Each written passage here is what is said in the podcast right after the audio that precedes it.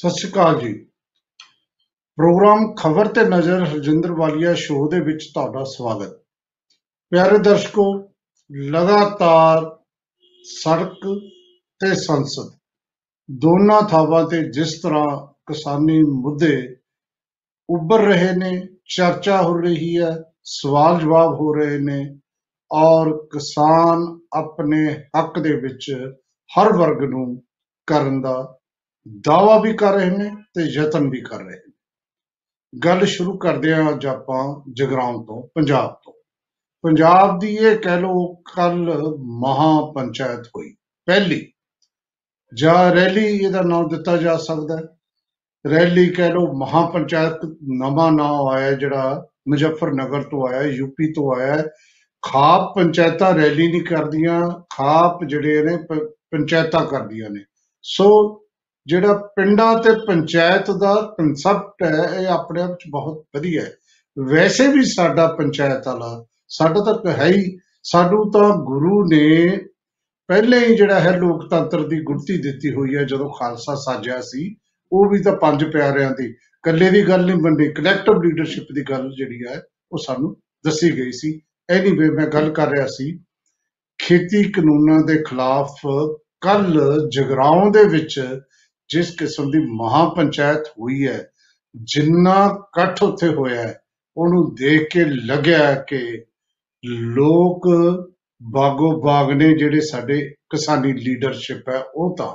ਲੇਕਿਨ ਲੋਕਾਂ ਦੇ ਮਨਾਂ 'ਚ ਇਹ ਹੈਰਾਨੀ ਹੋਈ ਕਿ ਇੰਨੇ ਘੱਟ ਨੋਟਸ ਤੇ ਐਡਾ ਵੱਡਾ ਇਕੱਠ ਕਿਵੇਂ ਹੋ ਗਿਆ? ਇਹਦਾ ਮਤਲਬ ਲੋਕਾਂ ਦੇ ਮਨਾਂ ਦੇ ਵਿੱਚ ਗੱਲ ਪਈ ਹੈ ਤੇ ਵੱਡੀ ਗਿਣਤੀ 'ਚ ਲੋਕ ਹੰਗਾਰਾ ਭਰ ਰਹੇ ਨੇ। ਇਹ ਗੱਲ ਆਪਣੇ ਆਪ ਦੇ ਵਿੱਚ ਜਿਹੜੀਆਂ ਵੀ ਖੁਫੀਆ ਰਿਪੋਰਟਾਂ ਦਿੰਦੇ ਨੇ ਨਾ ਸੀਆਈਡੀ ਵਾਲੇ ਕਿ ਉੱਥੇ ਇਕੱਠ ਕਿੰਨਾ ਹੋਇਆ, ਜਾਂ ਜਦੋਂ ਇਹ ਫੋਟੋਆਂ ਜਾਣਗੀਆਂ, ਬਾਹਰੋਂ ਮੰਨਣ ਨਾ ਮੰਨਣ, ਤਾਂ ਅੰਦਰੋਂ ਜ਼ਰੂਰ ਹਿਲਾ ਦਿੰਦੀਆਂ ਨੇ ਇਹ ਤਸਵੀਰਾਂ ਉਹਨਾਂ ਨੂੰ, ਜਿਹੜੇ ਲੋਕ ਕਿਸਾਨਾਂ ਦੇ ਵਿਰੁੱਧ ਨੇ। ਹੁਣ ਗੱਲ ਆਪਾਂ ਕਰੀਏ ਕਿ ਉੱਥੇ ਹੋਇਆ ਕੀ। ਦੇਖੋ ਲੀਡਰਸ਼ਿਪ ਜਿਹੜੀ ਹੈ ਅੱਜ ਕੱਲ ਬਿਜ਼ੀ ਹੈ, ਵੰਡੀ ਹੋਈ ਹੈ, ਕੋਈ ਦਿੱਲੀ ਬੈਠੇ ਨੇ ਤੇ ਕੋਈ ਕੱਲ ਇੱਥੇ ਆਏ, ਉਹਨਾਂ ਦੇ ਵਿੱਚ ਦੋ ਨੌ ਵੱਡੇ ਨੇ। ਜੋਗਿੰਦਰ ਸਿੰਘ ਅਗਰਾਹਾਂ ਔਰ ਦੂਜਾ ਬਲਵੀਰ ਸਿੰਘ ਰਾਜੇਵਾਲ। ਬਹੁਤ ਹੋਰ ਵੀ ਬੰਦੇ ਆਏ ਮੈਂ ਰਿੰਦਰ ਸਿੰਘ ਲੱਖੋਵਾਲ ਨੂੰ ਟੁੱਡੇਕੇ ਨੂੰ ਨੱਤ ਨੂੰ ਬਹੁਤ ਨੂੰ ਬੋਲਦੇ ਸੁਣਿਆ। ਲੇਕਿਨ ਮੈਂ ਇਹਨਾਂ ਦਾ ਜੋ ਜ਼ਿਕਰ ਕਰਦਾ ਹੈ ਔਰ ਉੱਥੇ ਲੋਕਾਂ ਨੂੰ ਐਂਟਰਟੇਨ ਕਰਨ ਲਈ ਜਿਹੜੇ ਅਮ, ਸਾਡਾ ਅ, ਵਿਰਸਾ ਹੈ ਜਿਹੜਾ ਪਰੰਪਰਿਕ ਜਿਹੜੇ ਸਾਧਨ ਨੇ ਸਾਡੇ ਉਹ ਵੀ ਵਰਤੇ ਗਏ। ਜਿਸ ਤਰੀਕੇ ਨਾਲ ਭੰਡਾਂ ਨੇ ਉੱਥੇ ਕਿਸਾਨੀ ਮਸਲੇ ਨੂੰ ਲੈ ਕੇ ਅ, ਆਪਣੀ ਗੱਲ ਕੀਤੀ, ਉਹ ਵੀ ਲੋਕਾਂ ਨੂੰ ਵਧੀਆ ਐਂਟਰਟੇਨਮੈਂਟ ਕੀਤਾ, ਉਹ ਵਿਅੰਗ ਵੀ ਲੋਕਾਂ ਨੂੰ ਪਸੰਦ ਆਏ। ਮੈਂ ਜਿਹੜੀ ਗੱਲ ਕਰਨੀ ਚਾਹੁੰਦਾ ਕਿ ਜੋ ਉੱਥੇ ਅਗਰਾਹਾਂ ਨੇ ਕਿਹਾ, ਉਹਦੇ ਚੋਂ ਵੱਡੀ ਗੱਲ ਤਾਂ ਇਹ ਹੈ, ਅਗਰਾਹਾਂ ਲਗਾਤਾਰ ਇਹ ਕਹਿ ਰਿਹਾ ਕਿ ਇਹ ਅੰਦੋਲਨ ਲੰਬਾ ਕਰ ਰਹੇ ਨੇ, ਇਹ ਸਾਨੂੰ, ਸਾਡੇ ਅੰਦੋਲਨ ਨੂੰ ਤਾਰਪੀਡੋ ਕਰਨ ਦੇ ਚ ਵਿੱਚ ਕੋਸ਼ਿਸ਼ ਹੈ ਸਰਕਾਰ ਦੀ। ਲੇਕਿਨ ਉਹ ਇਹ ਭਰਮ ਨਾ ਪਾਲੇ ਉਹ ਇਧਰ ਨਾ ਦੇਖੇ ਕਿਸਾਨ ਨਹੀਂ ਲੜਨਗੇ ਕਿਸਾਨ ਆਪਣੇ ਹੱਕ ਲੈ ਕੇ ਰਹਿਣਗੇ। ਇਹ ਸਾਰਿਆਂ ਨੂੰ ਕਹਿਣਾ ਪੈਂਦਾ ਹੈ। ਜੋਗਿੰਦਰ ਸਿੰਘ ਅਗਰਾਹਾਂ ਨੇ ਕਿਹਾ ਤੁਹਾਨੂੰ ਇਹ ਵੀ ਪਤਾ ਕਿ ਜਿਹੜੇ ਕਿਸ- ਜੋਗਿੰਦਰ ਸਿੰਘ ਅਰ- ਅਗਰਾਹਾਂ ਦਾ ਧੜਾ ਹੈ ਭਾਰਤੀ ਕਿਸਾਨ ਯੂਨੀਅਨ ਦਾ ਬਹੁਤ ਵੱਡਾ ਧੜਾ ਹੈ ਤੇ ਟਿੱਕਰੀ ਦੇ ਇਹ ਲੋਕ ਬੈਠੇ ਨੇ। ਅੱਗੇ ਆਪਾਂ ਗੱਲ ਕਰੀਏ ਜਿਹੜੀ ਸਭ ਤੋਂ ਅਮ, ਜ਼ਿਆਦਾ ਲੰਬਾ ਬੋਲਿਆ ਜਾਂ ਸਭ ਤੋਂ ਜ਼ਿਆਦਾ ਅਹਿਮੀਅਤ ਮੀਡੀਆ ਨੇ ਦਿੱਤੀ, ਉਹ ਹੈ ਬਲਵੀਰ ਸਿੰਘ ਰਾਜੇਵਾਲ ਬਲਵੀਰ ਸਿੰਘ ਰਾਜੇਵਾਲ ਨੇ ਜਿਸ ਤਰੀਕੇ ਨਾਲ ਮੋਦੀ ਤੇ ਝੂਠ ਬੋਲਣ ਦੇ ਇਲਜ਼ਾਮ ਲਾਏ, ਕਿ ਦਿਨ ਚ 58 ਵਾਰੀ ਝੂਠ ਬੋਲਦਾ ਹੈ। ਜਿਸ ਤਰੀਕੇ ਨਾਲ ਉਹਦੇ ਮੰਤਰੀਆਂ ਦੇ ਤੇ ਇਲਜ਼ਾਮ ਲਾਏ, ਜਿਸ ਤਰੀਕੇ ਨਾਲ ਉਹਦੇ ਮੰਤਰੀਆਂ ਨੂੰ ਇਹਨਾਂ ਨੇ ਲਾਜਵਾਬ ਕੀਤਾ, ਜਦੋਂ ਉਹ ਗੱਲਬਾਤ ਕਰ ਰਹੇ ਸੀ, ਸਾਰੀਆਂ ਗੱਲਾਂ ਉਹਨਾਂ ਨੇ ਆਪਣੇ ਸਾਹਮਣੇ ਲੋਕਾਂ ਨੂੰ ਦੱਸੀਆਂ ਇਹ ਵੀ ਸਪਸ਼ਟ ਕੀਤਾ ਕਿ ਸਾਡਾ ਜਿਹੜਾ ਮੰਤਵ ਕੀ ਹੈ, ਸਾਡਾ ਮਨੋਰਥ ਕੀ ਹੈ, ਕਿਸ ਕੰਮ ਤੇ ਅਸੀਂ ਲੱਗੇ ਹਾਂ? ਅਸੀਂ ਲੱਗੇ ਹਾਂ ਇਹਨਾਂ ਕਾਨੂੰਨਾਂ ਦੀ ਵਾਪਸੀ ਤੇ, ਆਪਦੇ ਹੱਕਾਂ ਦੀ ਪ੍ਰਾਪਤੀ ਤੇ। ਤੋ ਹੱਕ ਦਾ ਐਮਐਸਪੀ ਵੱਡਾ ਹੱਕ ਹੈ ਤੇ ਇਹ ਕਾਨੂੰਨ ਜਿਹੜੇ ਨੇ, ਉਹਨਾਂ ਨੂੰ ਵਾਪਸ ਕਰੋ। ਤੇ ਉਹ ਕਹਿੰਦੇ ਜਿਹੜੀ ਗੱਲ ਕਹਿੰਦੇ ਨੇ, ਇਹ ਸਰਕਾਰ ਵਾਲੇ ਸੱਚਮੁੱਚ ਹੀ ਝੂਠ ਬੋਲਦੇ ਨੇ। ਉਹ ਕਹਿੰਦੇ ਕੁਛ ਨੇ, ਅਸੀਂ ਇਹਨਾਂ ਨੂੰ ਬਹੁਤ ਵਾਰ ਗੱਲ ਕੀਤੀ ਹੈ।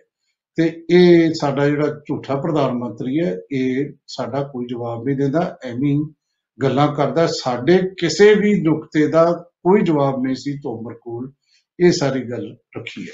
ਤੇ ਬਾਕੀ ਉਹੀ ਗੱਲਾਂ ਜਿਹੜੀਆਂ ਲਗਾਤਾਰ ਤੁਹਾਡੇ ਨਾਲ ਅਸੀਂ ਕਰਦੇ ਆ ਰਹੇ ਹਾਂ ਕਿ ਉਹਨਾਂ ਨੇ ਕਿਹਾ ਕਿ ਵੀ ਜੇ ਤਾਂ ਮੋਦੀ ਨੂੰ ਜਿਤਾਉਣਾ ਹੈ, ਫਿਰ ਤਾਂ ਮਿੱਤਰੋ ਇਹਦੇ ਚ ਲਾਇਆ ਉਹ ਹਿੰਸਾ। ਤੇ ਜੇ ਜਿਤਾਉਣਾ ਤੁਸੀਂ ਕਿਸਾਨਾਂ ਨੂੰ, ਤਾਂ ਸ਼ਾਂਤੀ ਬਣਾਈ ਰੱਖੋ। ਤੇ ਸ਼ਾਂਤੀ ਬਣਾਉਣ ਲਈ ਉਹਨਾਂ ਨੇ ਲਗਾਤਾਰ ਜਿਵੇਂ ਪਹਿਲਾਂ ਕਿਸਾਨਾਂ ਨੂੰ ਅਪੀਲ ਕਰਦੇ ਨੇ ਇਹ ਅਪੀਲ ਕੀਤੀ। ਮੈਂ ਇਹ ਬਾਡੀ ਲੈਂਗੁਏਜ ਦੇਖ ਰਿਹਾ ਸੀ ਸਾਰੇ ਲੀਡਰਾਂ ਦੀ। ਹੁਣ ਉਹ ਪੂਰੀ ਹਾਲਾਂਕਿ 2.5 ਮਹੀਨੇ ਹੋ ਗਏ ਕਿ ਉਹ ਜਿਹੜੇ ਦਿੱਲੀ ਬੈਠੇ ਨੇ ਸਾਰੀਆਂ ਸਰਦੀਆਂ ਇੰਨੀ ਠੰਡ ਦੇ ਵਿੱਚ 78 ਸਾਲ ਦਾ ਅਹ, ਰਾਜੇਵਾਲ ਹੈ ਸਰ 65 ਸਾਲ ਦਾ ਮੇਰਾ ਖਿਆਲ ਅਗਰਾਹਾਂ ਹੋਏ ਇਹ ਸਾਰੇ ਆਪਣੀ ਉਮਰ ਦੇ ਹਿਸਾਬ ਨਾਲ ਇੰਨੀ ਠੰਡ 'ਚ ਇੰਨਾ ਲਗਾਤਾਰ ਕੰਮ ਕਰਨਾ, ਲੇਕਿਨ ਮੈਂ ਦੇਖਿਆ ਉਹ ਚੜ੍ਹਦੀ ਕਲਾ ਸੀ, ਕਦੇ ਦੀ ਆਵਾਜ਼ ਜਿਹੜੀ ਹੈ ਜ਼ਰੂਰ ਬੈਠੀ ਹੋਈ ਸੀ, ਲਗਾਤਾਰ ਭਾਸ਼ਣ ਕਰਕੇ। ਲੇਕਿਨ ਇਹ ਸਾਰੀਆਂ ਗੱਲਾਂ ਦੇ ਵਿੱਚ ਰਾਜੇਵਾਲ ਦੀ ਦੂਜੀ ਗੱਲ ਕਿ ਜਿਹੜੇ ਸਾਡੇ ਇਹਦੇ ਵਿੱਚ ਫੁੱਟ ਪਾਉਣ ਦੇ ਜਾਂ ਮਤ ਭੇਦ ਦੀਆਂ ਗੱਲਾਂ ਆਉਂਦੀਆਂ ਨੇ, ਬਿਲਕੁਲ ਝੂਠ ਨੇ। ਇਸ ਤਰ੍ਹਾਂ ਦੀ ਕੋਈ ਗੱਲ ਨਹੀਂ। ਅਸੀਂ ਆਪਣਾ ਜਿਹੜਾ ਮਤ ਪੂਰਾ ਕਰਾਂਗੇ, ਲੇਕਿਨ ਮਤ ਪੂਰਾ ਕਰਨ ਲਈ ਸਾਨੂੰ ਸ਼ਾਂਤੀ ਬਹਾਲ ਰੱਖਣੀ ਜ਼ਰੂਰੀ ਹੈ। ਸ਼ਾਂਤੀ ਤੇ ਪਹਿਲਾਂ ਵੀ ਜ਼ੋਰ ਦਿੱਤਾ ਹੈ। ਗੱਲ ਵੀ ਠੀਕ ਹੈ, ਅੰਦੋਲਨ ਜਿਹੜੇ ਨੇ, ਉਹ ਹਮੇਸ਼ਾ ਲੋਕਤੰਤਰ ਚ ਅਹਿੰਸਾ ਚ ਜਿੱਤੇ ਜਾਂਦੇ ਨੇ। ਇੱਕ ਹਿੰਸਾ ਜਿਹਨੇ ਵੀ ਕਰਾਈ, ਉਹ ਤਾਂ ਹਲੇ ਪਤਾ ਲੱਗੂਗਾ। ਲੇਕਿਨ ਜਿੰਨੀ ਕੀ ਵੀ ਹੋਈ, ਉਹਦੇ ਨਾਲ ਇੱਕ ਵਾਰ ਤਾਂ ਇਹ ਅੰਦੋਲਨ ਡੀਰੇਲ ਹੋ ਗਿਆ ਸੀ। ਇਹ ਸਭ ਨੂੰ ਪਤਾ ਹੈ। ਇਹ ਕਿਸਾਨਾਂ ਦੀ ਹਿੰਮਤ ਹੈ। ਇਹਨਾਂ ਨੇ ਦੁਬਾਰਾ ਅੰਦੋਲਨ ਨੂੰ ਖੜਾ ਕਰ ਲਿਆ ਤੇ ਰਾਹੇ ਪਾ ਲਿਆ ਤੇ ਹੁਣ ਤਾਂ ਬਹੁਤ ਜਿਹੜੀ ਹੈ ਤਸੱਲੀ ਵਾਲੀ ਗੱਲ ਹੈ ਕਿ ਪਹਿਲਾਂ ਤੋਂ ਵੀ ਤੇਜ਼ ਚੱਲ ਰਿਹਾ ਹੈ, ਪਹਿਲਾਂ ਤੋਂ ਵੀ ਗਿਣਤੀ ਵਧੀ ਹੋਈ ਹੈ। ਤਾਂ ਮੈਂ ਉੱਥੇ ਦੇਖ ਰਿਹਾ ਸੀ ਇਕੱਠ ਜ਼ਿਆਦਾ ਸੀ ਜਾਂ ਤਾਂ ਸਾਊਂਡ ਸਿਸਟਮ ਜਿਹੜਾ ਹੈ ਬਾਰ-ਬਾਰ ਉੱਥੇ ਖਰਾਬ ਹੋ ਰਿਹਾ ਸੀ ਜਾਂ ਦੂਰ ਬੈਠਿਆਂ ਨੂੰ ਸੁਣ ਨਹੀਂ ਰਿਹਾ ਸੀ। ਤੋਂ ਜਿਵੇਂ ਅਜਮੇਰ ਸਿੰਘ ਲੱਖੋਵਾਲ ਦਾ ਸਿੰਘ ਉੱਚ ਵਿਰੋਧ ਹੋਇਆ ਸੀ ਉਹਨਾਂ ਵਿਰੋਧ ਤਾਂ ਨਹੀਂ ਹੋਇਆ ਲੇਕਿਨ ਉਹਦੇ ਸੁਪੁੱਤਰ ਹਰਿੰਦਰ ਸਿੰਘ ਲੱਖੋਵਾਲ ਦਾ ਕੱਲ ਵਿਰੋਧ ਹੋਇਆ। ਪਰ ਮੈਂ ਸਮਝਦਾ ਕਿ ਉਹ- ਇਹ ਕਈ ਵਾਰੀ ਬੰਦਾ ਗਲਤੀ ਕਰ ਲੈਂਦਾ ਜਦੋਂ ਗਲਤੀ ਸੁਧਾਰ ਲੈਂਦਾ ਹੈ, ਇਹ ਵੀ ਸਮਝਣ ਵਾਲੀ ਗੱਲ ਹੈ। ਤੇ ਜੇ ਉਹ ਮਿਨੀਮਮ ਚੱਲ ਰਿਹਾ ਹੈ ਪ੍ਰੋਗਰਾਮ ਕਾਮਨ ਪ੍ਰੋਗਰਾਮ ਤੇ ਇਕੱਠੇ ਹੋ ਕੇ ਤਾਂ ਹੁਣ ਕਿਸਾਨਾਂ ਨੂੰ ਵੀ ਸਮਝ ਲੈਣਾ ਚਾਹੀਦਾ ਕਿ ਜ਼ਰੂਰੀ ਨਹੀਂ।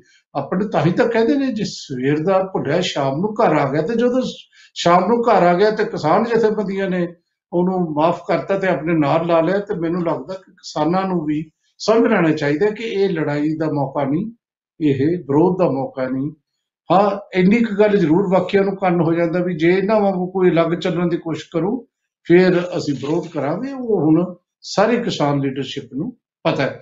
ਅੱਗੇ ਵਧੀਏ, ਮੈਂ ਇਹਨਾਂ ਦਿਨਾਂ 'ਚ ਤੁਸੀਂ ਵੀ ਨੋਟ ਕਰ ਰਹੇ ਹੋਵੋਗੇ ਕਿ ਖਾਪ ਪੰਚਾਇਤਾਂ ਦਾ ਸਿਲਸਿਲਾ, ਮਹਾ ਪੰਚਾਇਤਾਂ ਦਾ ਸਿਲਸਿਲਾ ਬੜਾ ਸ਼ੁਰੂ ਹੋਇਆ, ਬਿਲਕੁਲ ਹੋਇਆ। ਪੰਜਾਬ ਵਾਲਿਆਂ ਨੇ ਵੀ ਸ਼ੁਰੂ ਕਰਤਾ ਹੁਣ ਤੁਹਾਡੇ ਸਾਹਮਣੇ। ਔਰ ਇਹਦਾ ਫਾਇਦਾ ਵੀ ਹੋ ਰਿਹਾ ਹੈ। ਲੋਕ ਇਹ ਜਿਹੜੇ ਹੈ, ਉਹ ਮੋਟੀਵੇਟ ਹੋ ਰਹੇ ਨੇ। ਕੱਲ ਇੱਕ ਲੀਡਰ ਕਹਿ ਰਿਹਾ ਸੀ ਵੀ ਹਰ ਘਰ ਚੋਂ, ਹਰ ਪਿੰਡ ਚੋਂ ਇੱਕ ਟਰਾਲੀ ਜਾਵੇ। ਟਰਾਲੀ 'ਚ 15 ਬੰਦੇ ਹੋਣ। ਪਿੱਛੋਂ ਜਦੋਂ ਆਪਾਂ ਕਣਕ ਚੱਕਣੀ ਹੈ ਜਿਹੜੀ ਲੰਬੀ ਲੜਾਈ ਲਈ ਪੂਰੀ ਤਿਆਰੀ ਹੈ, ਆਪਾਂ ਸਾਰੇ ਰਲ ਮਿਲ ਕੇ ਕਰੀਏ। ਔਰ ਇਸ ਤਰ੍ਹਾਂ ਦੀ ਗੱਲ ਰਾਜੇਵਾਲ ਨੇ ਵੀ ਕਹੀ ਕਿ ਹੁਣ ਪਿੰਡਾਂ 'ਚ ਜਿਨ੍ਹਾਂ ਦੀ ਬਹੁਤ ਆਪਸ 'ਚ ਟੱਕਰ ਹੁੰਦੀ ਸੀ, ਉਹ ਵੀ ਲੋਕ ਇਕੱਠੇ ਨੇ।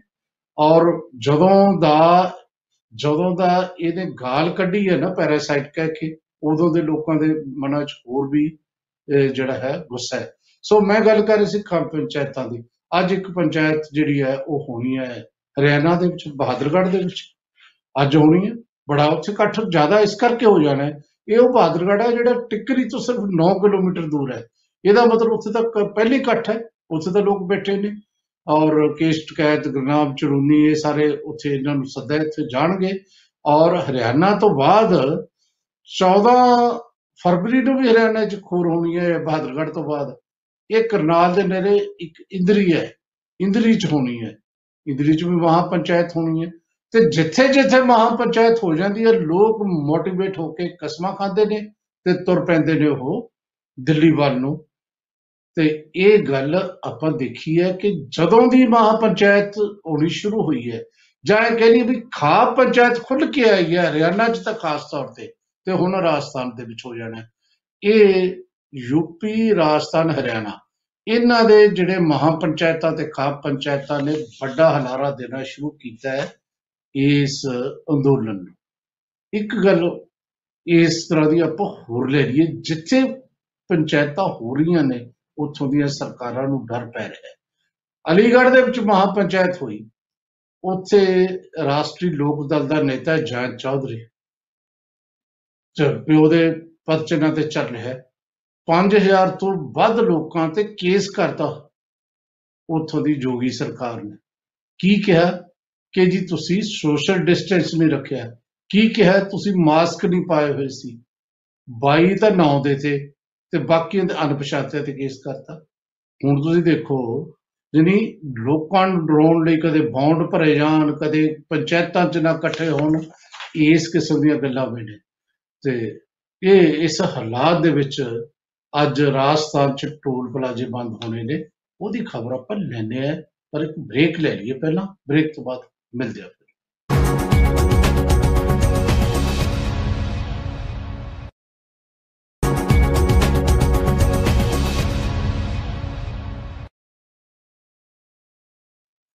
ਬ੍ਰੇਕ ਤੋਂ ਬਾਅਦ ਤੁਹਾਡਾ ਫਿਰ ਸਵਾਗਤ। ਅੱਜ 12 ਫਰਵਰੀ ਹੈ, ਤੁਹਾਡੇ ਯਾਦ ਹੋਊਗਾ ਕਿ ਕਿਸਾਨਾਂ ਨੇ ਕਿਹਾ ਸੀ ਕਿ 12 ਫਰਵਰੀ ਨੂੰ ਅਸੀਂ ਰਾਜਸਥਾਨ ਦੇ ਜਿਹੜੇ ਟੋਲ ਪਲਾਜ਼ੇ ਨੇ, ਉਹ ਫ੍ਰੀ ਕਰਨੇ ਨੇ। ਦੇਖੋ, ਤੁਹਾਨੂੰ ਪਤਾ ਹੀ ਹੈ ਕਿ ਸਭ ਤੋਂ ਪਹਿਲਾਂ ਪੰਜਾਬ ਦੇ ਵਿੱਚ ਜਦੋਂ ਅੰਦੋਲਨ ਸ਼ੁਰੂ ਹੁੰਦਾ ਹੈ, ਉਦੋਂ ਟੋਲ ਪਲਾਜ਼ੇ, ਹੋਰ ਮਾਲਸ ਦੇ ਸਾਹਮਣੇ ਬੈਠਣਾ ਤੇ ਫਿਰ ਰੇਲਵੇ ਸਟੇਸ਼ਨਾਂ ਤੇ ਰੇਲ ਰੋਕੋ ਜਦੋਂ ਹੁੰਦਾ ਹੈ, ਉਦੋਂ ਰੇਲਵੇ ਲਾਈਨਾਂ ਤੇ। ਇਸ ਤਰ੍ਹਾਂ ਦਾ ਕੰਮ ਰਿਹਾ। ਲੇਕਿਨ ਟੋਲ ਪਲਾਜ਼ੇ ਫ੍ਰੀ ਕਰਨ ਤਾਂ ਹੁਣ ਉੱਥੇ 4.5 ਮਹੀਨੇ ਹੋ ਗਏ ਨੇ। ਬਿਲਕੁਲ ਉਸੇ ਦੀ ਤਰਜ਼ ਤੇ ਹਰਿਆਣਾ ਨੇ ਕੀਤਾ। ਇੱਕ ਵਾਰੀ ਹਰਿਆਣਾ ਨੇ 26 ਜਨਵਰੀ ਤੋਂ ਬਾਅਦ ਕੋਸ਼ਿਸ਼ ਕੀਤੀ ਸੀ। ਕਿਸਾਨਾਂ ਨੇ ਫੇਰ ਜਾ ਕੇ ਉੱਥੇ ਕਬਜ਼ਾ ਕਰ ਲਿਆ ਉੱਥੇ ਬੈਠ ਗਏ। ਤੇ ਹੁਣ ਉਸੇ ਤਰਜ਼ ਤੇ ਤੀਜੀ ਸਟੇਜ ਸਟੇਟ ਬਣ ਰਹੀ ਹੈ ਰਾਜਸਥਾਨ। ਅੱਜ ਉੱਥੋਂ ਦੇ ਟੋਲ ਪਲਾਜ਼ੇ ਕਰਨੇ ਨੇ, ਜਿਹੜੇ ਫ੍ਰੀ ਇਸੇ ਜਿਹੜੇ ਟੋਲ ਪਲਾਜ਼ਿਆਂ ਬਾਰੇ ਪ੍ਰਧਾਨ ਮੰਤਰੀ ਨੂੰ ਕਹਿਣਾ ਪਿਆ ਕਿ ਇਹ ਕੰਮ ਅੰਦੋਲਨ ਜੀਵੀਆਂ ਦਾ ਹੈ।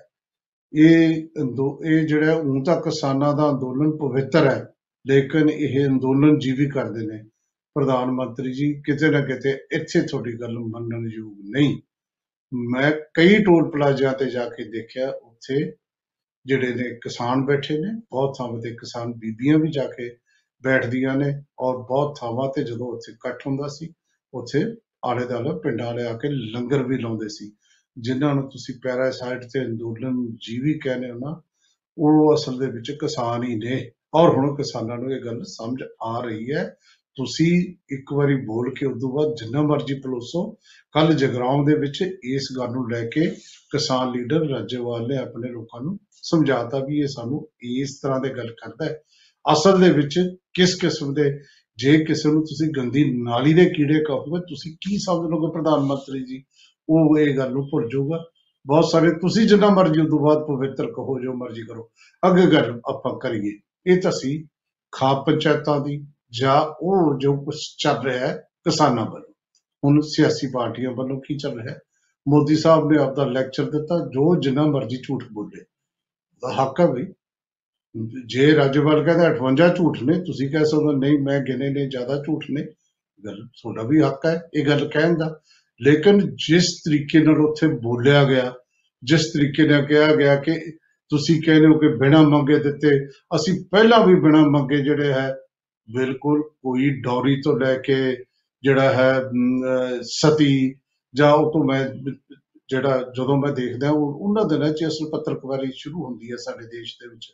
ਰਾਜਾ ਮੋਹਨ ਰਾਏ ਨੇ ਤਿੰਨ ਅਖਬਾਰ ਸ਼ੁਰੂ ਕੀਤੇ ਸੀ। ਉੱਥੋਂ ਜਦੋਂ ਸ਼ੁਰੂ ਕਰਕੇ ਸਭ ਨੇ ਮੰਗੇ ਨੇ। ਤੀਨ ਤਲਾਕ ਦੀ ਜਿਹੜੀ ਗੱਲ ਕਰਦੇ ਨੇ ਉਹ ਤੀਨ ਤਲਾਕ ਦੇ ਬਾਰੇ ਵੀ ਬੜ ਲਗਾਤਾਰ ਗੱਲ ਹੁੰਦੀ ਰਹੀ ਹੈ। ਇਹ ਸਾਰੀਆਂ ਗੱਲਾਂ 'ਚ ਇਹ ਕਹਿ ਕੇ ਫਿਰ ਮੈਂ ਕਹਿੰਦਾ ਵੀ ਅਗਲੇ ਦਾ ਹੱਕ ਹੈ ਝੂਠ ਬੋਲੋ, ਤੁਸੀਂ ਕੰਟਰਡਿਕਸ਼ਨ ਦਿਓ। ਲੇਕਿਨ ਮੋਦੀ ਸਾਹਿਬ ਦੀ ਤਾਂ ਗੱਲ ਹੋ ਚੁੱਕੀ ਹੈ, ਅੱਜ ਮੈਂ ਗੱਲ ਕਰਨੀ ਹੈ ਰਾਹੁਲ ਗਾਂਧੀ ਦੀ। ਮੋਦੀ ਸਾਹਿਬ ਨੇ ਕਿਹਾ ਕਿ ਤੁਸੀਂ ਰੰਗ ਦੱਸ ਦਿਓ, ਕਾਲੇ ਕਾਨੂੰਨ ਨੇ। ਤੋਂ ਇਹ ਲੈ ਕੇ ਕੰਟੈਂਟ ਤੇ ਗੱਲ ਨਹੀਂ ਕਰਦੇ। ਤੇ ਫਿਰ ਕੰਟੈਂਟ ਤੇ ਗੱਲ ਕੀਤੀ ਅੱਜ ਰਾਹੁਲ ਗਾਂਧੀ ਨੇ। ਉਹਨੇ ਕੰਟੈਂਟ ਤੇ ਵੀ ਗੱਲ ਕੀਤੀ, ਉਹਨੇ ਇੰਟੈਂਟ ਤੇ ਵੀ ਗੱਲ ਕੀਤੀ। ਕੱਲੇ ਕੱਲੇ ਕਾਨੂੰਨ ਦੇ ਬਾਰੇ ਚ ਰਾਹੁਲ ਗਾਂਧੀ ਕੱਲ ਲੱਗਿਆ ਕਿ ਕਾਫੀ ਦਿਨਾਂ ਬਾਅਦ ਪੂਰੀ ਤਿਆਰੀ ਦੇ ਵਿੱਚ ਬੋਲ ਰਹੇ ਸੀ। ਔਰ ਉਹਨਾਂ ਨੇ ਘੇਰਿਆ ਮੋਦੀ ਸਾਹਿਬ ਨੂੰ ਮੰਡੀਆਂ ਖਤਮ ਕਰਨ ਦੇ ਮਾਮਲੇ 'ਚ ਜਮਾਖੋਰੀ ਦੇ ਮਾਮਲੇ ਦੇ ਵਿੱਚ ਔਰ ਉਹਨਾਂ ਨੇ ਘੇਰਿਆ ਉਦੋਂ ਬਾਅਦ ਜਿਸ ਤਰੀਕੇ ਨਾਲ ਕਾਰਪੋਰੇਟ ਨੇ ਕਬਜ਼ਾ ਕਰਨਾ ਹੈ, ਉਸ ਨੂੰ ਵੀ ਦੱਸਿਆ। ਹਰ ਕੰਟੈਂਟ ਦੀ ਗੱਲ ਜਿਹੜੀ ਹੈ ਕੀਤੀ ਹੈ। ਕਿਵੇਂ? ਇਹ ਕਹਿੰਦੇ ਸੀ ਨਾ ਜੀ ਇਹਦੇ ਚ ਕੰਪਲਸਰੀ ਨਹੀਂ। ਤੇ ਉਹਦਾ ਜਵਾਬ ਇੱਕ ਮੋਦੀ ਸਾਹਿਬ ਨੇ ਕਿਹਾ ਸੀ ਕਿ ਇਹ ਆਪਸ਼ਨਲ ਹੈ। ਇਹ ਕੰਪਲਸਰੀ ਥੋੜੀ ਹੈ। ਤੁਸੀਂ ਮੰਡੀ 'ਚ ਜਾਓ ਜਾਂ ਪ੍ਰਾਈਵੇਟ ਮੰਡੀ 'ਚ ਜਾਓ। ਉਹ ਕਹਿੰਦਾ ਨਹੀਂ ਆਪਸ਼ਨ ਤਾਂ ਦਿੱਤੇ ਨੇ ਮੋਦੀ ਸਾਹਿਬ ਨੇ, ਲੇਕਿਨ ਤਿੰਨ ਆਪਸ਼ਨ ਦਿੱਤੇ ਨੇ। ਭੁੱਖ, ਬੇਰੁਜ਼ਗਾਰੀ ਤੇ ਆਤਮ ਹੱਤਿਆ। ਮਤਲਬ ਤਿੱਖੇ ਹਮ- ਹਮਲੇ ਕੀਤੇ। ਇੱਕ ਨਵਾਂ ਸਲੋਗਨ ਦਿੱਤਾ ਹੈ ਕਿ ਸਾਡੇ ਦੇਸ਼ ਨੂੰ ਪਤਾ ਕੌਣ ਚਲਾ ਰਿਹਾ ਉਹ ਕਹਿੰਦਾ, ਹਮ ਦੋ, ਹਮਾਰੇ ਦੋ। ਮਤਲਬ ਹਮ ਦੋ, ਹਮਾਰੇ ਦੋ ਮਤਲਬ ਮੋਦੀ ਸਾਹਿਬ ਤੇ ਅਮਿਤ ਸ਼ਾਹ, ਇਹ ਹਮ ਦੋ ਹੋ ਗਏ ਹਮਾਰੇ ਦੋ ਹੋ ਗਏ, ਅਵਾਨੀ ਤੇ ਅਡਾਨੀ ਮਤਲਬ ਉਹਨਾਂ ਨੇ, ਇਹ ਤਾਂ ਬਹੁਤ ਵਾਰ ਵੈਸੇ ਵੀਡੀਓ ਚ ਆਇਆ ਹੈ ਕਿ ਚਾਰ ਗੁਜਰਾਤੀ ਜਿਹੜੇ ਨੇ ਦੇਸ਼ ਨੂੰ ਚਲਾ ਰਹੇ ਨੇ, ਜਾਂ ਕੋਈ ਵਾਰ ਉਹ ਇਦੋਂ ਵੀ ਤਿੱਖੇ ਲਫ਼ਜ਼ਾਂ ਚ ਇਹ ਕਿਹਾ ਜਾਂਦਾ ਹੈ। ਉਹ ਰਾਹੁਲ ਗਾਂਧੀ ਜਦੋਂ ਇੱਕ ਵੱਡਾ ਅਟੈਕ ਹੋਰ ਕੀਤਾ, ਮੈਂ ਤੁਹਾਨੂੰ ਦੱਸਾਂ, ਰਾਹੁਲ ਗਾਂਧੀ ਨੇ, ਉਹ ਕੀ ਕੀਤਾ ਕਿ ਤੁਸੀਂ 200 ਮੋਦੀ ਸਾਹਿਬ 200 ਤੋਂ ਵੱਧ ਕਿਸਾਨ ਤੁਰ ਗਿਆ। ਤੁਸੀਂ ਉਹਨਾਂ ਨੂੰ ਸ਼ਰਧਾਂਜਲੀ ਤੱਕ ਨਹੀਂ ਭੇਟ ਕੀਤੀ ਇੱਥੇ। ਤੇ ਮੈਂ ਜਿਹੜਾ 2 ਮਿੰਟ ਮੌਨ ਹੋ ਕੇ ਮੈਂ ਸ਼ਰਧਾਂਜਲੀ ਭੇਟ ਕਰੂੰਗਾ। ਉਹਨਾਂ ਨੇ ਇਹ ਗੱਲ ਕਹੀ। ਤੇ ਜੇ ਤੁਸੀਂ ਉਹਨਾਂ ਨੇ ਕਿਹਾ ਤੁਸੀਂ ਸਾਰੇ ਲੱਗੋ ਨਹੀਂ ਲੱਗੇ। ਲੇਕਿਨ ਡੀਐਮਕੇ ਤ੍ਰਿਮੂਲ ਕਾਂਗਰਸ ਔਰ ਕਾਂਗਰਸ ਦੇ ਨੁਮਾਇੰਦਿਆਂ ਨੇ ਮ, ਰਾਹੁਲ ਗਾਂਧੀ ਦਾ ਸਾਥ ਦਿੱਤਾ। ਰਾਹੁਲ ਗਾਂਧੀ ਦੇ ਇਹ ਐਕਸ਼ਨ ਨੇ ਇਹ ਵੱਡਾ ਜਿਹੜਾ ਹੈ ਇਸ਼ਾਰਾ ਕਰਤਾ ਕਿ ਤੁਸੀਂ ਕਿੰਨੇ ਕੁ ਸੰਵੇਦਨਸ਼ੀਲ ਹੋ। ਜਿੰਨਾ ਮਰਜ਼ੀ ਤੁਸੀਂ ਰੋਈ ਚੱਲੋ ਰਾਜ ਸਭਾ 'ਚ। ਲੋਕਾਂ ਨੂੰ ਪਤਾ ਹੈ ਕਿ ਤੁਸੀਂ ਕਿੰਨੇ ਕੁ ਸੰਵੇਦਨਸ਼ੀਲ ਹੋ ਇੱਕ ਲਫ਼ਜ਼ ਨਹੀਂ ਬੋਲੇ। ਜੇ ਪ- ਜਦੋਂ ਗੁਜਰਾਤ ਦੇ ਮੁੱਖ ਮੰਤਰੀ ਹੁੰਦੇ ਪੰਜ ਬੰਦੇ ਗਏ ਉਦੋਂ ਤਾਂ ਤੁਸੀਂ ਰੋਣ ਲੱਗੇ ਜਾਂ ਰੋਣ ਦਾ ਡਰਾਮਾ ਕੀਤਾ। ਜਦੋਂ 200 ਬੰਦਾ ਗਿਆ ਹੈ, ਉਦੋਂ ਤੁਸੀਂ ਚੁੱਪ ਰਹੇ।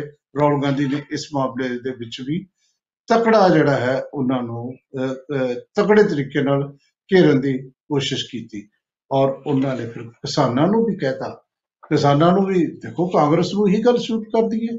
ਉਹ ਕਹਿੰਦੇ ਮੋਦੀ ਸਾਹਿਬ ਕਿਸਾਨ ਇੱਕ ਇੰਚ ਪਿੱਛੇ ਨਹੀਂ ਹਟਣਗੇ। ਉਹ ਕਾਨੂੰਨ ਵਾਪਸ ਕਰਾ ਕੇ ਹੀ ਹਟਣਗੇ। ਇਹ ਗੱਲ ਨੂੰ ਤੁਸੀਂ ਜਿਵੇਂ ਮਰਜ਼ੀ ਲੈ ਲਓ। ਕਿ ਕਿਸਾਨਾਂ ਦੇ ਹੱਕ 'ਚ ਬੋਲੇ ਜਾਂ ਕਿਸਾਨਾਂ ਨੂੰ ਕਿਹਾ ਕਿ ਹੁਣ ਪਿੱਛੇ ਨਾ ਹਟੋ ਤੁਸੀਂ। ਅਹ ਇਹ ਗੱਲ ਹੋ ਸਕਦਾ ਹੈ। ਇਹਦਾ ਇਹ ਐਂਗਲ ਵੀ ਆਪਾਂ ਲੈ ਸਕਦੇ ਹਾਂ।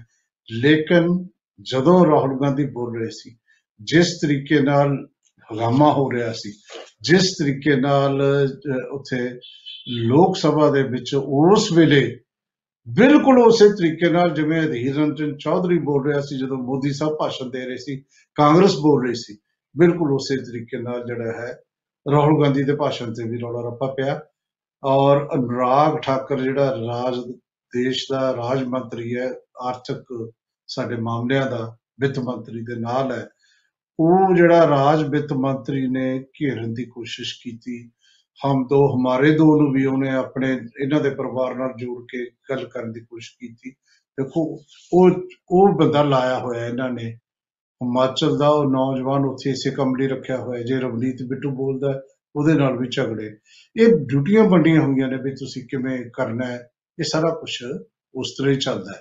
ਔਰ ਫਿਰ ਕਈ ਵਾਰੀ ਹੈਰਾਨੀ ਹੁੰਦੀ ਹੈ ਸਪੀਕਰ ਨੂੰ ਇਹ ਕਿਹਾ ਹੋਇਆ ਹੈ ਕਿ ਜਦੋਂ ਅਨੁਰਾਗ ਠਾਕਰ ਵਰਗੇ ਬੰਦੇ ਜਿਹੜਾ ਵਿਰੋਧ ਕਰਨ ਉਦੋਂ ਨਹੀਂ ਰੋਕਣਾ ਉਦੋਂ ਆਵਾਜ਼ ਨਹੀਂ ਕ- ਬੰਦ ਕਰਨੀ ਨਹੀਂ ਤਾਂ ਸਪੀਕਰ ਆਵਾਜ਼ ਬੰਦ ਕਰ ਸਕਦਾ ਵੀ ਇੱਕ ਬੰਦੇ ਨੂੰ ਬੋਲਣ ਦਿਓ ਤੁਸੀਂ ਬਾਅਦ ਚ ਜਵਾਬ ਦੇ ਲਿਓ ਐਨੀਵੇ ਮੈਂ ਤੁਹਾਨੂੰ ਇੱਕ ਅਹ, ਗੱਲ ਕਹੀ ਸੀ ਨਾ ਕਿ ਮੋਦੀ ਸਾਹਿਬ ਜਿਸ ਤਰੀਕੇ ਨਾਲ ਗੁਲਾਮ ਨਬੀ ਆਜ਼ਾਦ ਦੀ ਵਿਦਾਇਗੀ ਸਮੇਂ ਭਾਵੁਕ ਹੋਏ ਸਾਰੇ ਮੀਡੀਆ ਨੇ ਦੱਸਿਆ ਅਹ, ਔਰ ਰੋਏ। ਮੈਂ ਉਹਨਾਂ ਨੂੰ ਮੈਂ ਤਾਂ ਮੇਰੇ ਮੂੰਹੋਂ ਨਿਕਲਿਆ ਸੀ ਕਿ ਇਹ ਐਡਾ ਡਰਾਮਾ ਕਮਾਲ ਦਾ ਕੀਤਾ ਉਹਨਾਂ ਨੇ।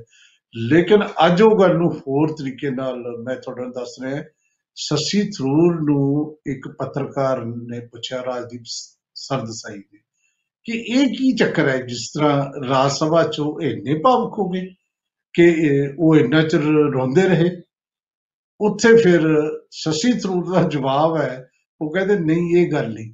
ਇਹ ਤਾਂ ਅਸਲ ਵਿੱਚ ਰਕੇਸ਼ ਟਕੈਤ ਦੇ ਅਥਰੂਆਂ ਨੇ ਜਿਹੜੇ ਇਨਕਲਾਬ ਲਿਆਤਾ ਨਾ, ਉਹਦੇ ਟਾਕਰੇ ਦੇ ਹੰਝੂ ਨੇ। ਇਹ ਉਹਦੇ ਮੁਕਾਬਲੇ ਦੇ ਵਿੱਚ ਲੋਕਾਂ ਨੂੰ ਦੱਸਣ ਲਈ ਕਿ ਮੈਂ ਵੀ ਭਾਵੁਕ ਹਾਂ, ਮੈਂ ਵੀ ਸੰਵੇਦਨਸ਼ੀਲ ਹਾਂ, ਮੈਂ ਵੀ ਰੋ ਸਕਦਾ ਇਸ ਕਰਕੇ ਰੋਏ ਨੇ, ਜੋ ਮਰਜ਼ੀ ਹੋਇਆ, ਜਿਵੇਂ ਮਰਜ਼ੀ ਰੋਏ। ਲੇਕਿਨ ਇੱਕ ਵੱਡਾ ਸਵਾਲ ਖੜਾ ਕਰਤਾ ਰਾਹੁਲ ਗਾਂਧੀ ਨੇ। ਕਿ 200 ਤੋਂ ਵੱਧ ਕਿਸਾਨ ਤੁਰ ਗਏ, ਉਦੋਂ ਤੁਹਾਡੇ ਰੋਣਾ ਕਿੱਥੇ ਸੀ? ਉਦੋਂ ਤੁਸੀਂ ਇੱਕ ਇੱਕ ਅੱਖਰ ਨਹੀਂ ਬੋਲਿਆ, ਕਦੇ ਵੀ ਨਹੀਂ ਬੋਲਿਆ, ਹਾਲੇ ਤੱਕ ਨਹੀਂ ਬੋਲਿਆ। ਇੰਨਾ ਕਹਿਤਾ ਕਿ ਬਜ਼ੁਰਗਾਂ ਨੂੰ ਭੇਜ ਦਿਓ, ਜਿਹੜੇ ਬਜ਼ੁਰਗ ਗਏ ਨੇ, ਉਹ ਨਹੀਂ ਤੁਹਾਡੇ ਯਾਦ। ਇਹ ਸਾਰੀਆਂ ਗੱਲਾਂ ਜਿਹੜੀਆਂ ਨੇ ਨਾ, ਇਹ ਇਹ ਹਮੇਸ਼ਾ ਹਮੇਸ਼ਾ ਲਈ, ਕਿਉਂਕਿ ਰਾਜ ਸਭਾ, ਲੋਕ ਸਭਾ ਚ ਸਾਰਾ ਕੁਝ ਰਿਕਾਰਡ ਹੁੰਦਾ ਹੈ।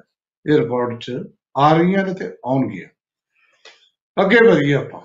ਇੱਕ ਖਬਰ ਕੱਲ ਸਾਡੇ ਰੱਖਿਆ ਮੰਤਰੀ ਜਿਹੜੇ ਨੇ, ਉਹ ਵੀ ਬੋਲੇ ਲੋਕ ਸਭਾ ਚ। ਅਹ ਜਿਹੜੇ ਰੱਖਿਆ ਮੰਤਰੀ ਨੇ ਸਾਡੇ ਰਾਜਨਾਥ ਸਿੰਘ ਜੀ, ਉਹਨਾਂ ਦਾ ਬੋਲਣਾ ਕੱਲ ਤੋਂ ਬਣਦਾ ਹੀ ਸੀ। ਵੱਡੀਆਂ ਖਬਰਾਂ ਬਣੀਆਂ ਨੇ। 9 ਮਹੀਨੇ ਤੋਂ ਚੀਨ ਤੇ ਭਾਰਤ ਤੇ ਜਿਹੜਾ ਹੈ, ਟਕਰਾਅ ਚੱਲ ਰਿਹਾ ਸੀ ਫੌਜਾਂ ਦਾ।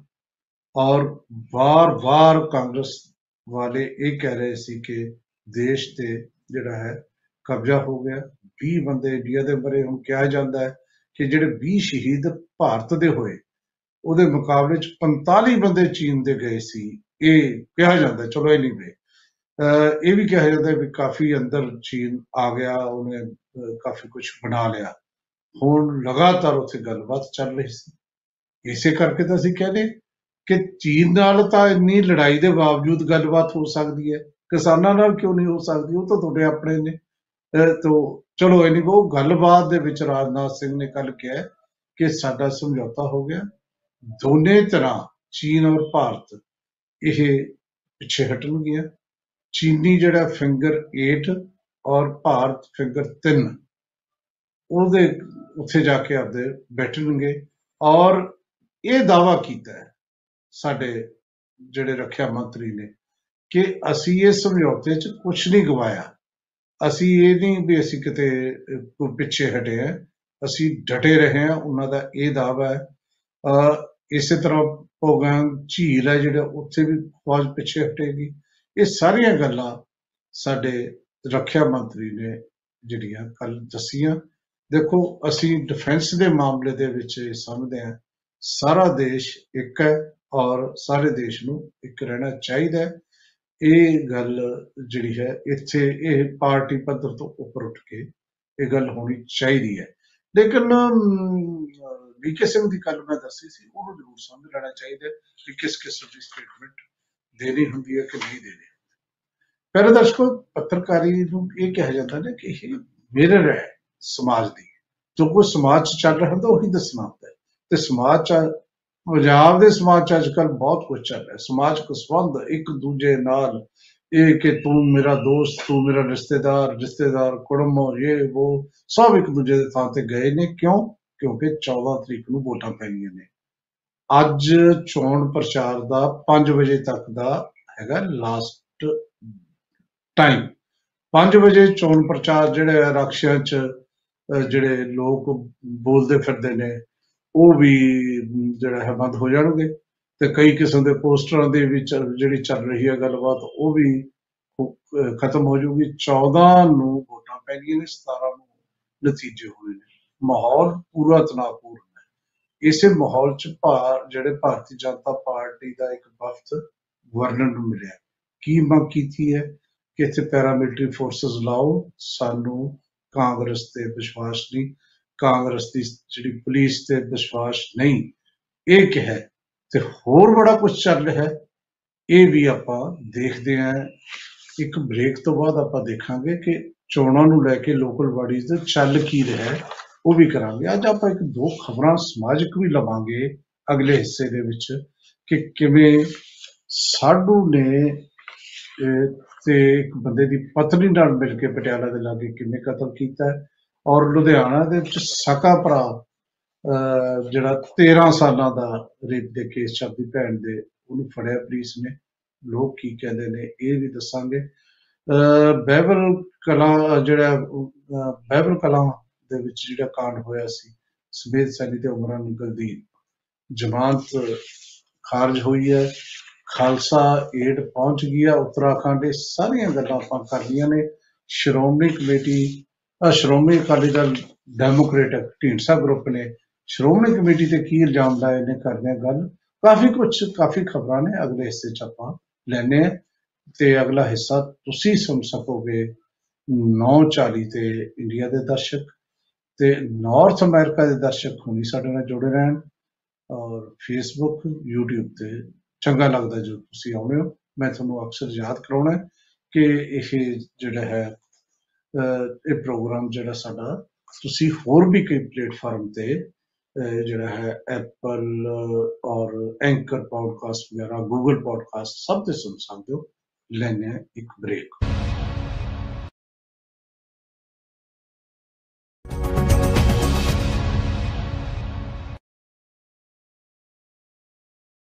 ਬ੍ਰੇਕ ਤੋਂ ਬਾਅਦ ਤੁਹਾਡਾ ਫਿਰ ਸਵਾਗਤ। ਬ੍ਰੇਕ ਦੇ ਜਾਣ ਤੋਂ ਪਹਿਲਾਂ ਜਿਹੜੀ ਮੈਂ ਖਬਰ ਦੇ ਰਿਹਾ ਸੀ, ਉਹ ਸੀ ਜਿਹੜੀ ਪੰਜਾਬ ਵਿੱਚ ਲੋਕਲ ਬਾਡੀ ਦੀਆਂ ਚੋਣਾਂ ਹੋਣੀਆਂ ਨੇ। ਅੱਜ ਉਹਦੇ ਲਈ ਪ੍ਰਚਾਰ 5 ਵਜੇ ਖਤਮ ਹੋ ਜਾਣਾ। 14 ਨੂੰ ਵੋਟਾਂ ਪੈਣਗੀਆਂ ਨੇ 17 ਨੂੰ ਰਿਜ਼ਲਟ ਆਉਣਾ। ਲੇਕਿਨ ਪੰਜਾਬ ਦਾ ਮਾਹੌਲ ਕਾਫੀ ਗਰਮਾਇਆ ਹੋਇਆ ਹੈ। ਸਿਆਸੀ ਪਾਰਟੀਆਂ ਆਪਸ 'ਚ ਉਲਝ ਰਹੀਆਂ ਨੇ। ਕਾਂਗਰਸ ਤੇ ਪੂਰੀ ਤਰੀਕੇ ਨਾਲ ਅਟੈਕ ਕਰ ਰਹੀਆਂ ਨੇ ਸਾਰੀਆਂ ਪਾਰਟੀਆਂ। ਔਰ ਖਾਸ ਤੌਰ ਤੇ ਪਹਿਲਾਂ ਸ਼੍ਰੋਮਣੀ ਅਕਾਲੀ ਦਲ ਗਵਰਨਰ ਨੂੰ ਮਿਲ ਕੇ ਮੰਗ ਕਰਕੇ ਆਏ ਨੇ ਕਿ ਜੀ ਇੱਥੇ ਜਿਹੜਾ ਸਾਨੂੰ ਵਿਸ਼ਵਾਸ ਨਹੀਂ ਪੰਜਾਬ ਪੁਲਿਸ ਤੇ, ਔਰ ਵੀਡੀਓਗ੍ਰਾਫੀ ਕਰੋ ਤੇ ਇੱਥੇ ਸੀਆਰਪੀ ਐਫ ਲਾਓ ਜਾਂ ਪੈਰਾਮਿਲਟਰੀ ਫੋਰਸਸ ਲਾਓ। ਇਹੀ ਗੱਲ ਹੁਣ ਕੱਲ ਭਾਰਤੀ ਜਨਤਾ ਪਾਰਟੀ ਨੇ ਵੀ ਕੀਤੀ ਹੈ।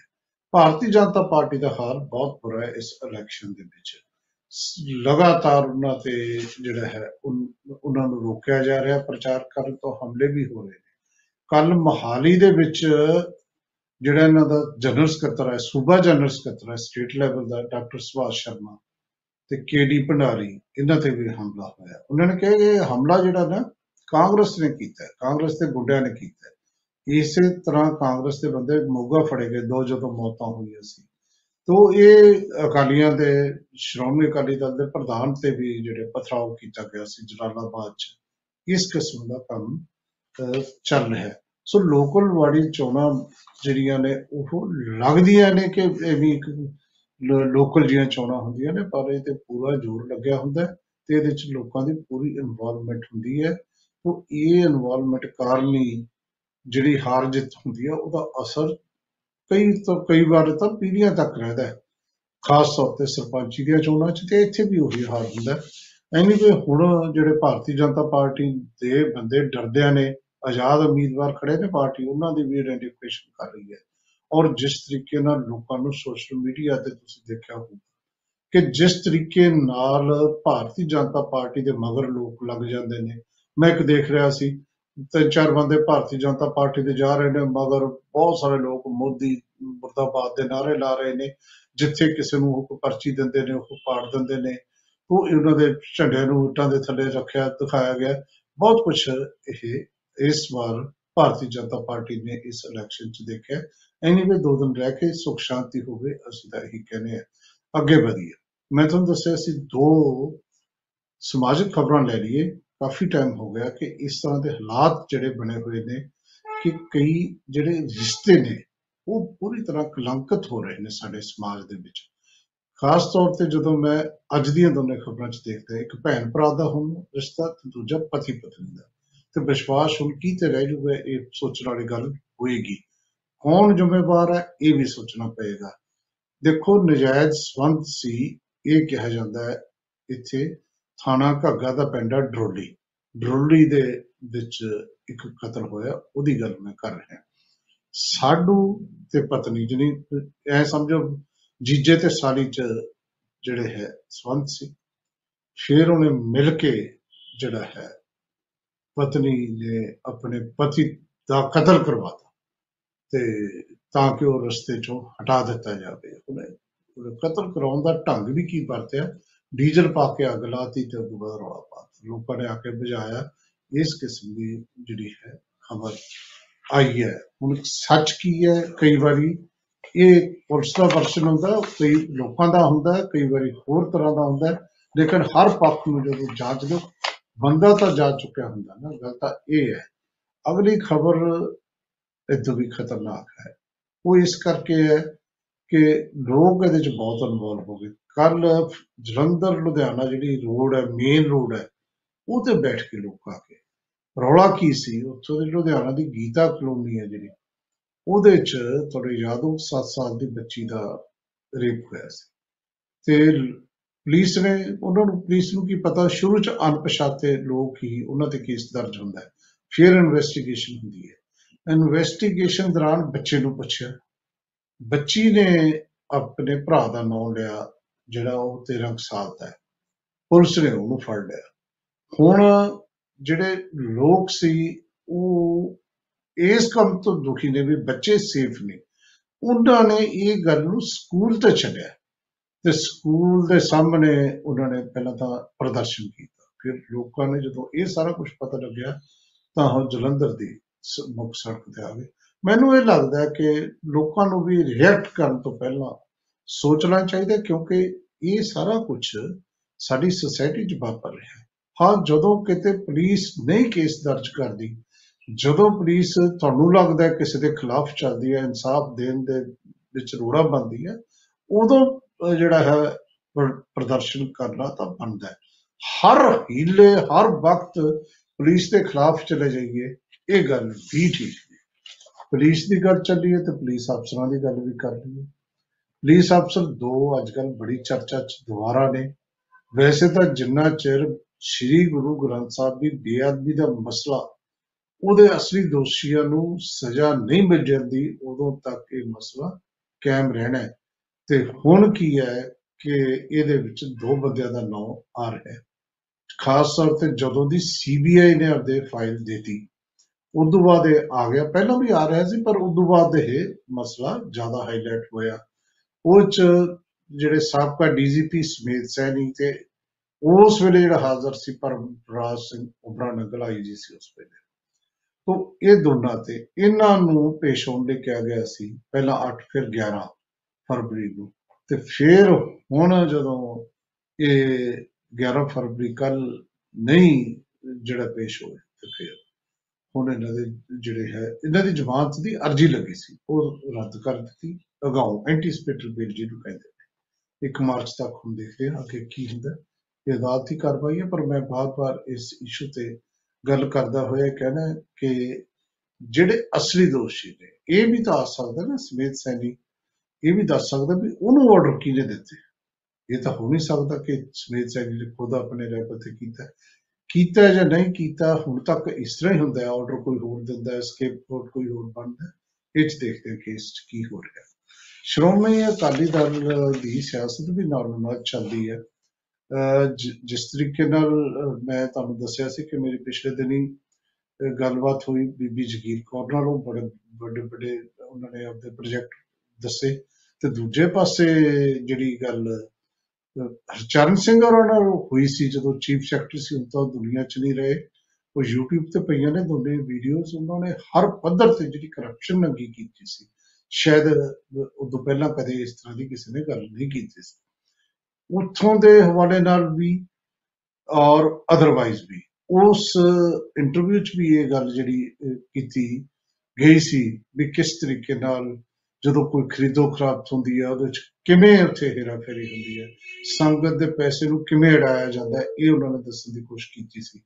ਤੇ ਹੁਣ ਸ਼੍ਰੋਮਣੀ ਅਕਾਲੀ ਦਲ ਜਿਹੜਾ ਡੈਮੋਕ੍ਰੈਟਿਕ ਹੈ, ਉਹਨੇ ਇਲਜ਼ਾਮ ਲਾਇਆ ਕਿ ਸ਼੍ਰੋਮਣੀ ਕਮੇਟੀ ਦੀ ਜਦੋਂ ਫਰਨੀਚਰ ਦੀ ਖਰੀਦ ਹੋਈ, ਜਿਹੜਾ 1 ਕਰੋੜ 17 18 ਲੱਖ ਚਾਉਣਾ ਸੀ ਉਹ 5 ਕਰੋੜ ਤੋਂ ਉੱਤੇ ਲਿਆ 20 ਲੱਖ ਰੁਪਏ ਤਾਂ ਬੰਦਰਗਾਹ ਤੋਂ ਲਿਆਉਂਦਾ 19 ਲੱਖ ਰੁਪਏ ਲਾਇਆ ਗਿਆ। ਇਹ ਬਹੁਤ ਸਾਰੀਆਂ ਗੱਲਾਂ ਨੇ, ਇਹ ਤਾਂ ਇੱਕ ਐਗਜ਼ਾਮਪਲ ਹੈ।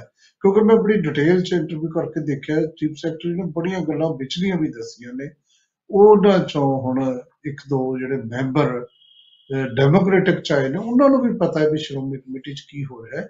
ਉਹਨਾਂ ਨੇ ਇਲਜ਼ਾਮ ਲਾਇਆ ਤੇ ਜਿਸ ਤਰੀਕੇ ਨਾਲ ਸ਼੍ਰੋਮਣੀ ਕਮੇਟੀ ਤੇ ਇਲਜ਼ਾਮ ਲੱਗਣੇ ਸ਼ੁਰੂ ਹੋਏ ਨੇ, ਜੇ ਕਿਤੇ ਕਿਸਾਨ ਅੰਦੋਲਨ ਨਾ ਹੁੰਦਾ, ਤੇ ਫਿਰ ਹੁਣ ਨੂੰ ਤਾਂ ਸੋਸ਼ਲ ਜਿਹੜਾ ਹੈ ਇਹ ਵੱਡਾ ਮੁੱਦਾ ਬਣਨਾ ਸੀ ਤੇ ਇਲੈਕਸ਼ਨ ਦੀ ਮੰਗ ਹੋਣੀ ਸੀ ਔਰ ਬਹੁਤ ਸਿਆਸਤ ਬਿਲਕੁਲ ਡਿਫਰੈਂਟ ਹੁੰਦੀ ਸੁਖਦੇਵ ਸਿੰਘ ਢੀਂਡਸਾ ਦੇ ਉਹਨਾਂ ਜਦੋਂ ਇਹ ਸਿਆਸਤ ਦਾ ਕੋਈ ਪਤਾ ਨਹੀਂ ਹੁੰਦਾ, ਇੱਕ ਮਿੰਟ ਚ ਬਦਲ ਜਾਂਦੀ ਹੈ, ਆਪਾਂ ਦੇਖਿਆ ਨਹੀਂ ਇੱਕ ਪਾਸੇ ਤਾਂ ਸਰੈਂਡਰ ਕਰਾਉਣ ਦੀ ਗੱਲ ਕਰ ਰਹੇ ਸੀ 27 ਜਨਵਰੀ ਦੀ ਰਾਤ ਨੂੰ, ਕਿ ਰਕੇਸ਼ ਟਕੈਤ ਨੂੰ ਸਰੈਂਡਰ ਕਰਾ ਦਿਓ ਦੂਜੇ ਪਾਸੇ ਜਿਸ ਤਰੀਕੇ ਨਾਲ ਭਾਰਤੀ ਜਨਤਾ ਪਾਰਟੀ ਦੇ ਗੁੰਡੇ ਆ ਗਏ ਤੇ ਜਿਸ ਤਰੀਕੇ ਨਾਲ ਉਦੋਂ ਬਾਅਦ ਇਹ ਰੋਇਆ ਤੇ ਫਿਰ ਉਹਦਾ ਰੋਣ ਨੇ ਪਾਸੇ ਪਲਟ ਤੋਂ ਇਹ ਸਿਆਸਤ ਹੈ, ਕੋਈ ਪਤਾ ਨਹੀਂ, ਸੁਖਦੇਵ ਸਿੰਘ ਢੀਂਡਸਾ ਦੀ ਉਦੋਂ ਸਿਆਸਤ ਹੋਰ ਹੁੰਦੀ, ਫੂਲਕਾ ਸਾਹਿਬ ਬਿਲਕੁਲ ਚੁੱਪ ਬੈਠੇ ਨੇ, ਜਿਹੜੇ ਸ਼੍ਰੋਮਣੀ ਕਮੇਟੀ ਚ ਤਬਦੀਲੀ ਚਾਹੁੰਦੇ ਸੀ।